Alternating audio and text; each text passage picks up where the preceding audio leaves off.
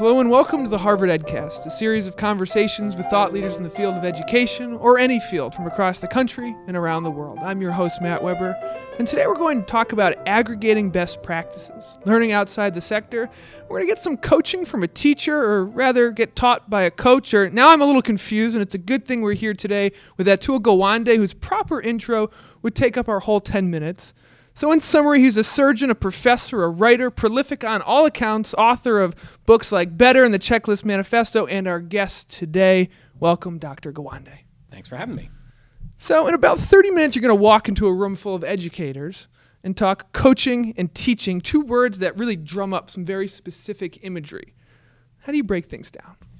Well, I didn't understand the difference, but it um, was for me something that uh, got sharpened and, and, and clear to me as we started trying to think about in our own research group and even in my own practice how I get really good at what I do in surgery. And what I realized is that um, we have a very specific model of how we train surgeons. And the answer is that you spend a long time in school.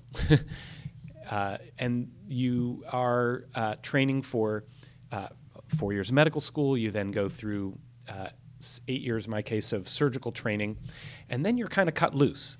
And it's the traditional pedagogical model model that you you know you have some continuing education you go to conventions and things like that but you pretty much learn on your own after you've been cut loose.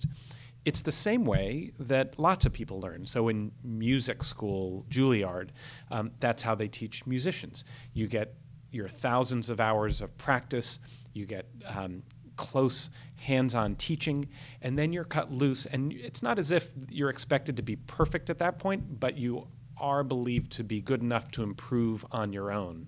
And so, if Itzhak Perlman was going to become the world's greatest violinist, it's because he was prepared at a young age coming out of Juilliard and then could improve the rest of the way himself. And that's the philosophy we had in surgery. Um, that's a stark contrast to how athletes are seen, to um, the people in the world level performance class. The idea that you as an athlete are going to improve on your own all the way to the point of becoming the best in the world um, and then staying there is seen as naive. Rafael, Rafael Nadal, Djokovic, these are folks who got to number one with a coach and then needed to continue to be coached all the way through, it's seen as part of their career that the learning not just never stops, but that the actual hands on somebody looking over, tapping you on the shoulder, teaching that, that, that this is the way it, that this needs to be done. Fictionally, and I'm thinking of the Rocky movies. exactly, yes. So these are starkly contrasting views of education and how we're supposed to make it go in the world. And, um, uh, and as we confront questions like how are teachers supposed to improve when the most important thing for students, as I'm learning, turns out to be how effective the teachers they have are, for patients, how effective their teams are, for um, lots of lines of work uh, and performance that there's this problem, which is under conditions of complexity, which is what teaching is, which is what medicine is, which is what um, uh, certain kinds of music and so on are. There's really wide differences in performance between the the great and the not so great, and it turns out to make a huge difference.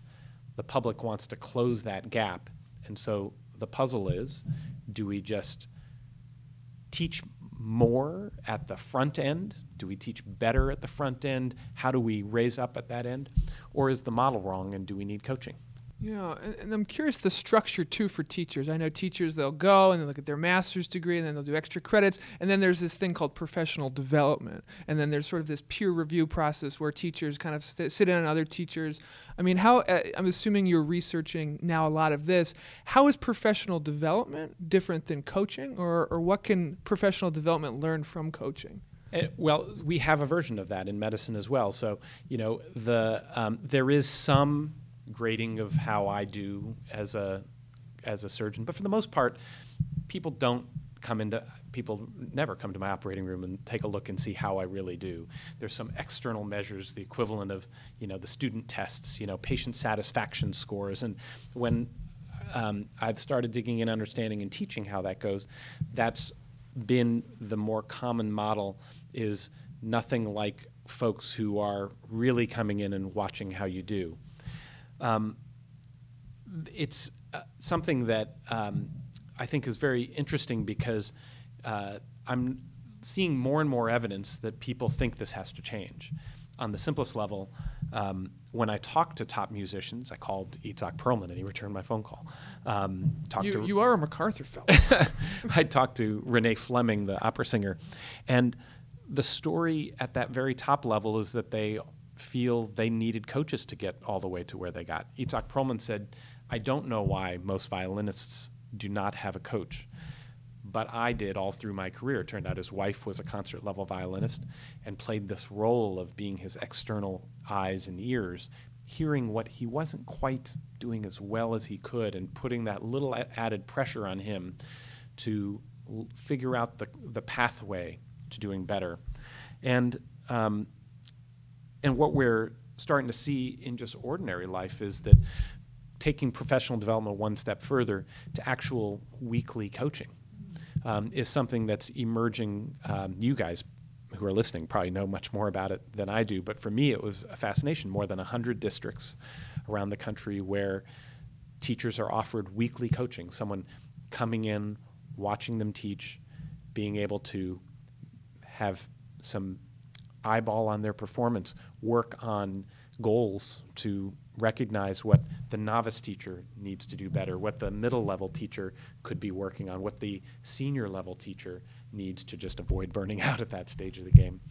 Um, and, uh, and that seemed completely both foreign to me and, um, and really important to think about for uh, something like medicine how does someone become a good coach? How do you teach coaching? I think of Renee Fleming, and she would be a fantastic opera coach to me if I were studying opera. But I'm sure she also has a coach too. So, is there ever a point when you transition from being coached to now the new coach of the younger generation? And how does that transition occur? And how do you learn to be a coach from having had a good coach? Is there a pedagogical sort of process to learn coaching rather than to learn teaching? So it's quite unclear, and I don't think very well That's studied. That's your next book. I don't think very well studied at all. Um, one thing is clear. Uh, being great at what you do doesn't necessarily make you a great coach. Think about many basketball coaches, some of the best basketball coaches. Some of them were star um, athletes, Phil Jackson um, and others. Others were not at all, and you wonder how the heck they got in that game in the first place. You know, Jeff Van Gundy looks to be you know half the height of the players that he's coaching, um, and I think that that can be the case in lots of lines of our work as well. But um, you know, there was a, a, sort of foundational set of studies that brought this home to me that came out of teaching. Um, in the 80s in California, uh, a researcher named Bush uh, had done a, uh, a trial where he looked at the traditional way of teaching um, teachers. They'd be brought for a conference, they'd be given some new skill, work on um, uh, some new skills for teaching English or math. They would be, they'd, they'd workshop it. They might even do some, uh, um, some role playing and, and practice with it. And then they would go home and give it a try. Six months later, when they circled back, less than 15% of the teachers were actually using the skills that they learned. Somewhere along the way, they'd given up or never even gotten started. When they provided coaching to another group of teachers, though, went through the same workshop, but this time someone would visit them just even a couple of times to be able to um, uh, offer some tips and pointers, and when they've hit struggles, help answer questions. More than 85% of the teachers used those skills. Now, what I um, see when that happens is that it's done with a certain intention in mind.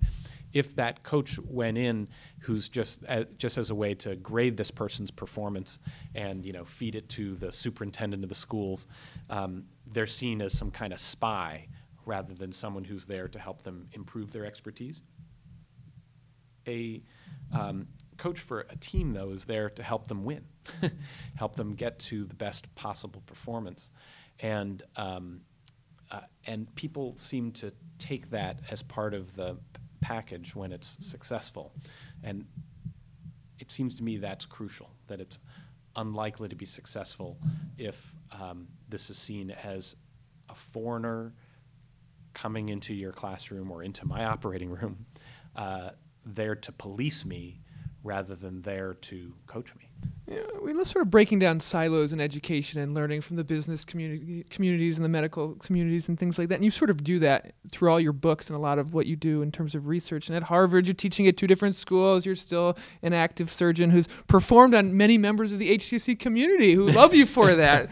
So we have a special place in our heart for that. But uh, when did you start to think sort of collaboratively across the sectors about promoting high performance, not just in your field of interest, but in all fields?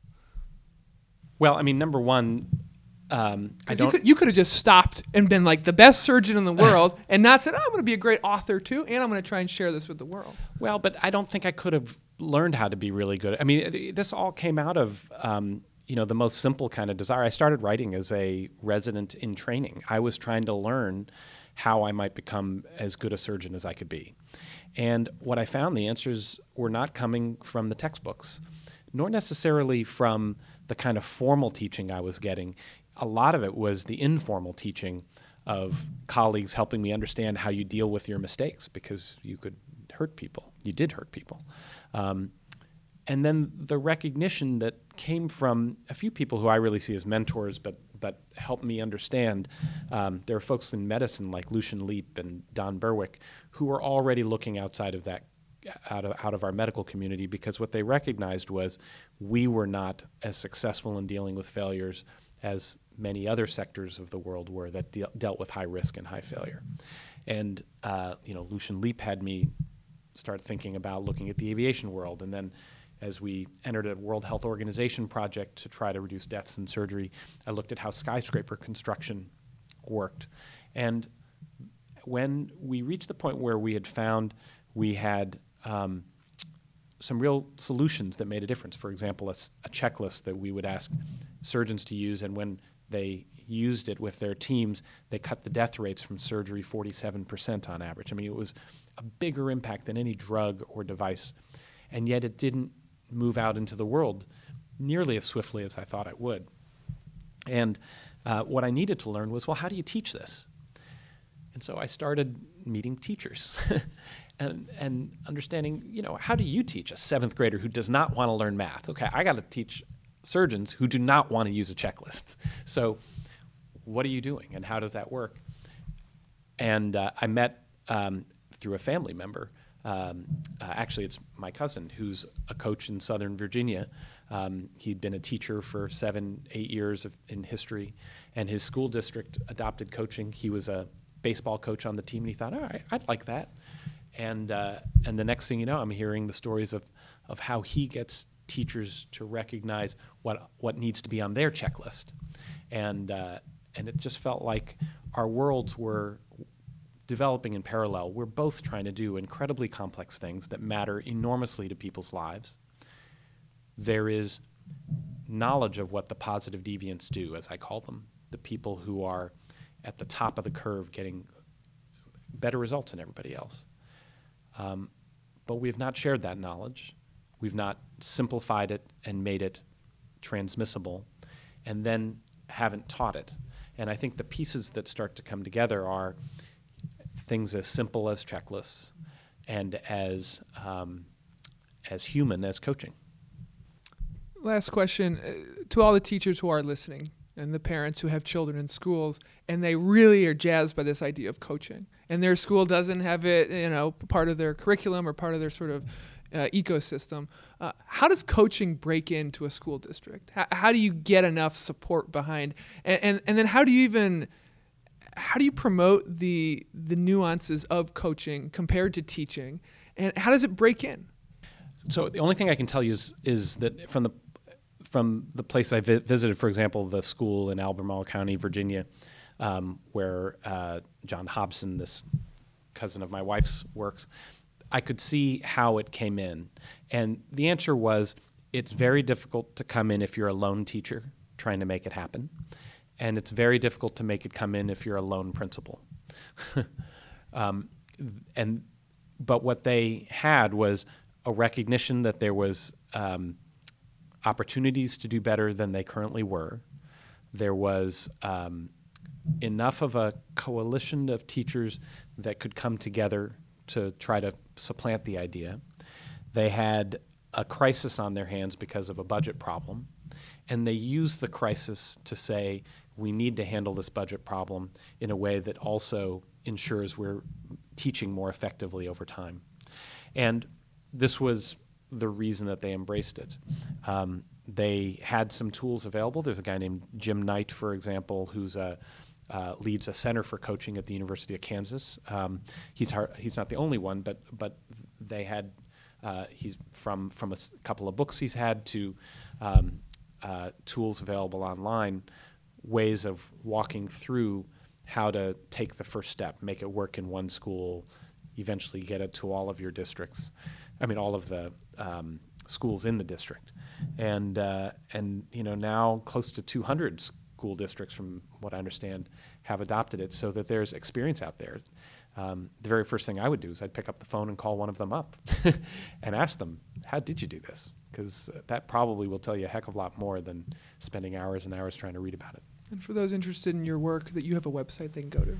I do. It's gawande.com, G A W A N D E.com. The article um, that we're talking about called Personal Best is on there as well.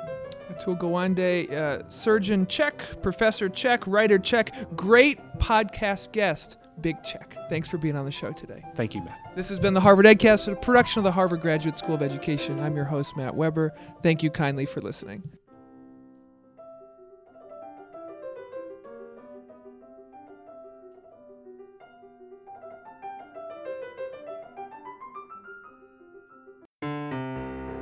The Harvard Graduate School of Education, working at the nexus of practice, policy, and research.